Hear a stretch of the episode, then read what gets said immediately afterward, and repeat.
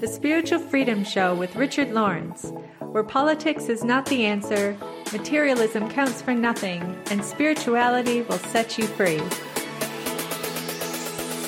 I'm Richard Lawrence, and this is an Aetherius podcast. We're also syndicated on these radio networks on the first and third Saturdays of the month Body, Mind, Spirit Radio, Transformation Talk Radio, WTRM, the Trim Radio Network, and Oneness Talk Radio.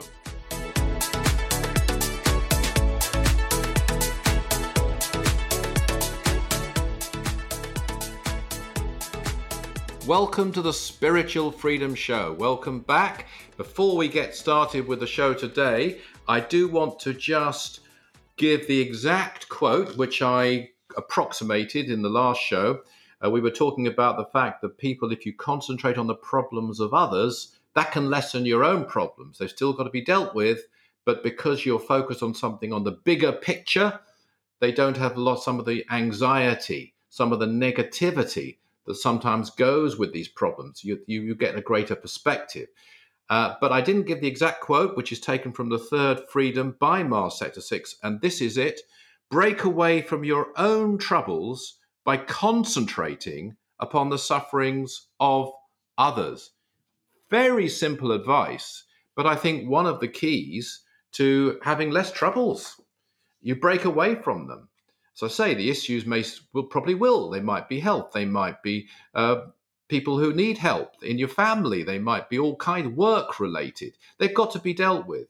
Um, sometimes we take on problems and troubles that we shouldn't even be dealing with at all. They're a complete diversion from what's necessary. So that you need to work out. But essentially, it's concentrating on the problems of others. It's service. And that brings us to our a return guest today my good friend Mark Bennett. We're happy to have him back again on our show. He chose this spiritual path at a very early age. And he's based in London. He's an international director. He's a, of our society. He's the co-author of two books with myself, God's Guides and Guardian Angels, and Prayer Energy. And he did a lot of work. Those two books would not exist in the form they're in at all without the work that Mark did on them. So today he's going to be talking about an extract from the third freedom, service. One a person who is rendering true spiritual service, not self delusion. True spiritual service to those who need it is worth ten who retreat from the suffering of others in order to bring about a state of joy and peace within themselves. This declaration do I throw into every mental realm. I would inform those sadhus who, in total disregard of human needs, retreat into the wilderness I would say, Come you hence, for you are fools.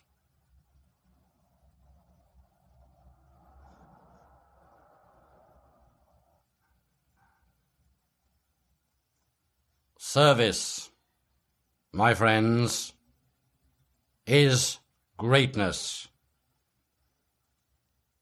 Serve and be great. Nay, be everlasting.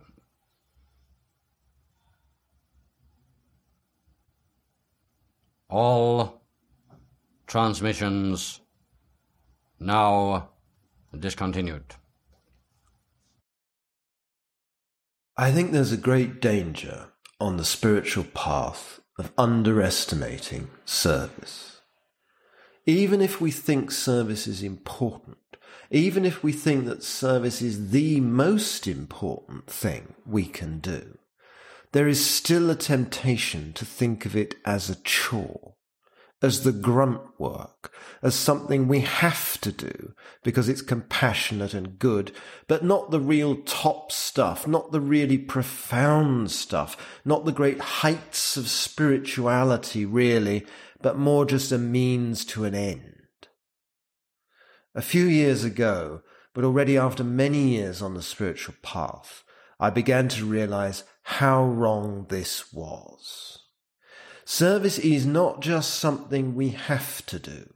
Service is not even just the most spiritual thing we can do. It is also the most profound, the most mystical, the most deeply linked to our divine nature. We see this in these amazing words from Mars Sector 6. Serve and be great, nay, be everlasting. This is the kind of thing you hear and you let it just wash over you. You get the basic idea of how wonderful service is and that's it. But let's look at what is actually said. Serve and be great. Well, that's easy enough to grasp, on a basic level at least. But what about Mars Sector 6 taking it up a notch? In fact, up a very large notch, from great to everlasting. This really does take it out of the realms of the mundane. How overused is the word great in English? For example, one of the great actors of our generation, when this absurd hyperbole applies to nothing more than some idiot who is reasonably good at pretending to be someone else for our entertainment. This is not greatness by any stretch of the imagination. Or perhaps even worse, something like, Would you like a sandwich? And the reply being, Yes, that'd be great. We probably all do it. I certainly do. But when we stop and think about it, we can see how absurd it really is. So Mars Sector 6 here is taking service out of any conceivable danger of being underestimated by rescuing it, as it were, from the word great, which in our general conversational use of this word, we have demeaned and debased until it is almost worthless. And he has done this by putting it on a level that is truly and unambiguously free of association with the ordinary, with the basic, with the everyday petty nonsense of the foolish lives of many of us much of the time. What is everlasting? Actors are not everlasting. Sandwiches are not everlasting. Not even planets, solar systems, or galaxies are everlasting. So what is everlasting? Only one thing. Only one thing is everlasting, and that is God, the divine, the creator, the one source. This and this alone is everlasting. So if service makes us everlasting, then service makes us God. God is all. Therefore, we are already God. So, to be precise, service does not make us God, but service enables us to become conscious of being God. This is the meaning of enlightenment, which interestingly enough is the next of the nine freedoms. Service is God's nature to contemplate service is to contemplate the psychology of God. Why is service the greatest thing in creation? Why did God make manifestation in that way? Why did God express itself as us with this, with service as the path back to knowledge of its own true self? Here's a quick thought, not a fact, just an idea. If God is all, then there is nothing outside of itself. to serve. Service is, as it were, the one thing it cannot do. How can you be of service if you are complete perfection, with nothing outside of yourself that needs your help? And so God, by wrapping itself up in matter, as individual beings, be it a plant, an ant, a human, or a planet, is then able to serve other individual beings. It is as if God's creation of the universe is, as it were, inspired by its desire to serve, which it can only do by limiting itself as individualized beings. It is by creating individualized selves that it is able to express its selflessness. For it is only then that there is anyone to be of service to. Gosh, Darren, uh, one thing you can guarantee when you invite Mark to give one of his excellent uh, insights on this show is that it's going to be deep. It's going Absolutely. to be no nonsense and it's going to be deep. And that was very deep. That's uh, a lot of lot to contemplate right there.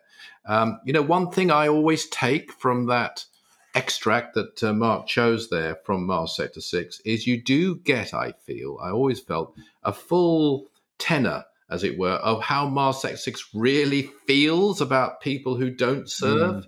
The sadhus, who, let's face it, were admired just for being yeah. sadhus for many centuries and, and, and, still are by, by many.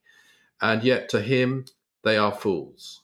And mm. uh, but certainly, thank you, Mark, for bringing a lot of uh, insights, thoughts, realizations to the table of the Spiritual Freedom Show. Uh, Darren, over to you, our producer, Darren Ball. Uh, what are your uh, comments have you got for us this week? Yeah, I think we've got a comment here that's actually very relevant to uh, what Mark contributed, uh, even you know some of the comments that you've just made. Uh, but first of all, if you're tuning in for the first time, you can find out more about the Nine Freedoms, Mars Sector 6, and Dr. George King by visiting our website, aetherius.org. That's A E T H E R I U S. Dot org.